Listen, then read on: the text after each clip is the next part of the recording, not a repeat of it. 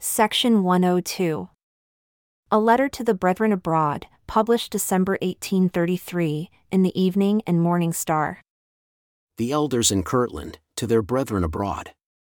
Dear brethren in Christ, and companions in tribulation.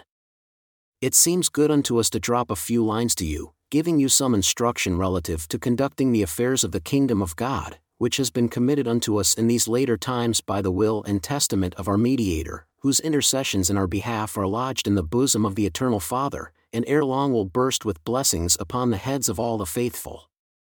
We have all been children and are too much so at the present time, but we hope in the Lord that we may grow in grace and be prepared for all things which the bosom of futurity may disclose unto us. Time is rapidly rolling on and the prophecies must be fulfilled.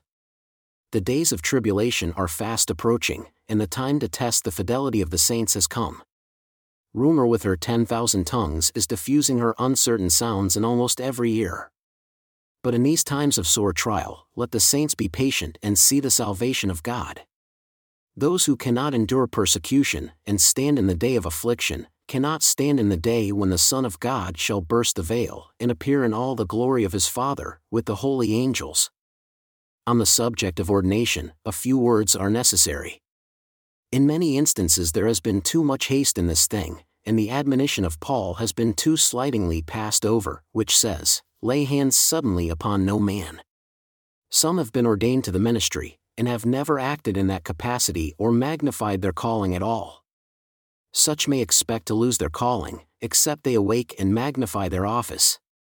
Let the elders abroad be exceedingly careful upon this subject, and when they ordain a man to the holy ministry, let it be a faithful man who is able to teach others also, that the cause of Christ suffer not.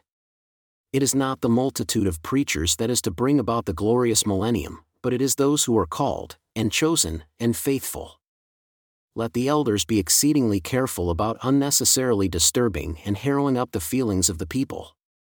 Remember that your business is to preach the gospel in all humility and meekness, and warn sinners to repent and come to Christ. Avoid contentions and vain disputes with men of corrupt minds, who do not desire to know the truth.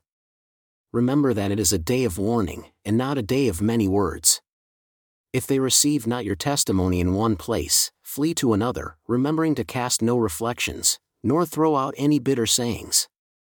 If you do your duty, it will be just as well with you as though all men embraced the gospel. Be careful about sending boys to preach the gospel to the world.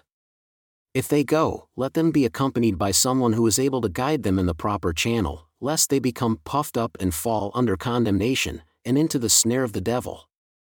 Finally, in these critical times, be careful, call on the Lord day and night, beware of pride, beware of false brethren who will creep in among you to spy out your liberties, etc. Awake to righteousness, and sin not, let your light shine and show yourselves workmen that need not be ashamed, rightly dividing the word of truth.